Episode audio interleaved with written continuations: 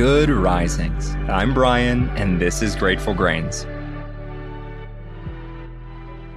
Welcome back. This week, we're taking a closer look at what it means to be human. We got it started on Monday with our ability to perceive. Tuesday, it was our ability to connect. Wednesday, it was our ability to plan. Yesterday, it was cultivating safety. And today, it's our relationship with power. For many, the ultimate culmination of the human experience is to obtain power.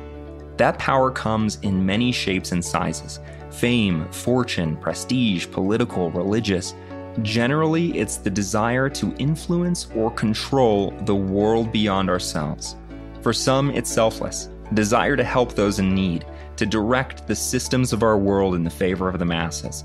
For others, it's to become the apex of the species, to rule over all, to have their inner will reflected in the world beyond them. We are surrounded by examples of both. But what might power mean in each of our lives individually?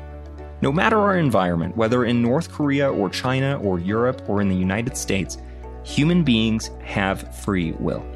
Our decisions, how far we're willing to go, what we're willing to do, what we're willing to sacrifice, can only be influenced by a government or a system or societal norm, but never controlled.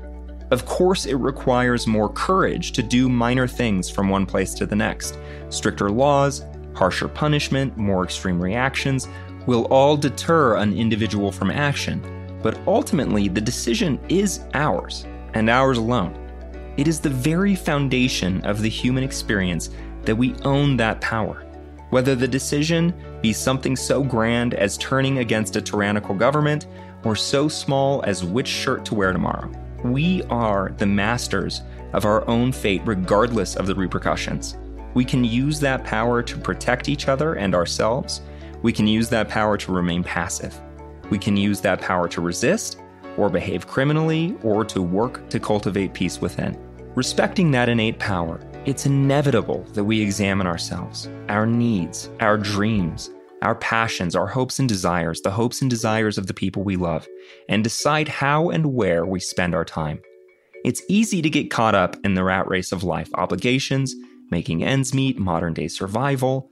But isn't it just as easy to snap your fingers and say enough? To set out on an entirely new journey and start from scratch? How many people do we know who feel called to a greater purpose or cause, but remain stagnant out of fear?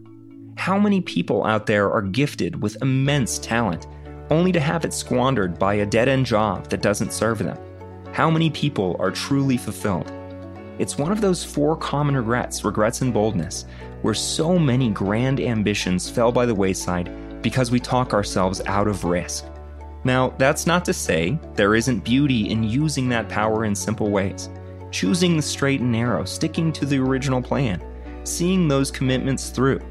Those are all admirable decisions. What we'd hope to remind today is that they are, in fact, decisions. Each and every time we rally, each time we push through, when we do the hard thing or sacrifice, we also remember our power. It's our autonomy to choose. It's in remembering that we could choose not to, that we have invigorated our choice to persevere. Thus, we become galvanized in our choices rather than a victim of our circumstances.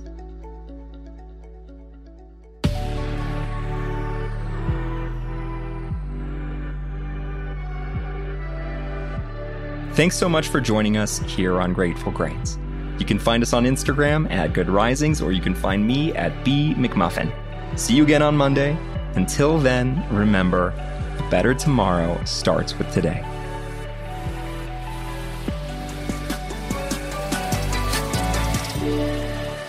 Good Risings is presented by Cavalry Audio.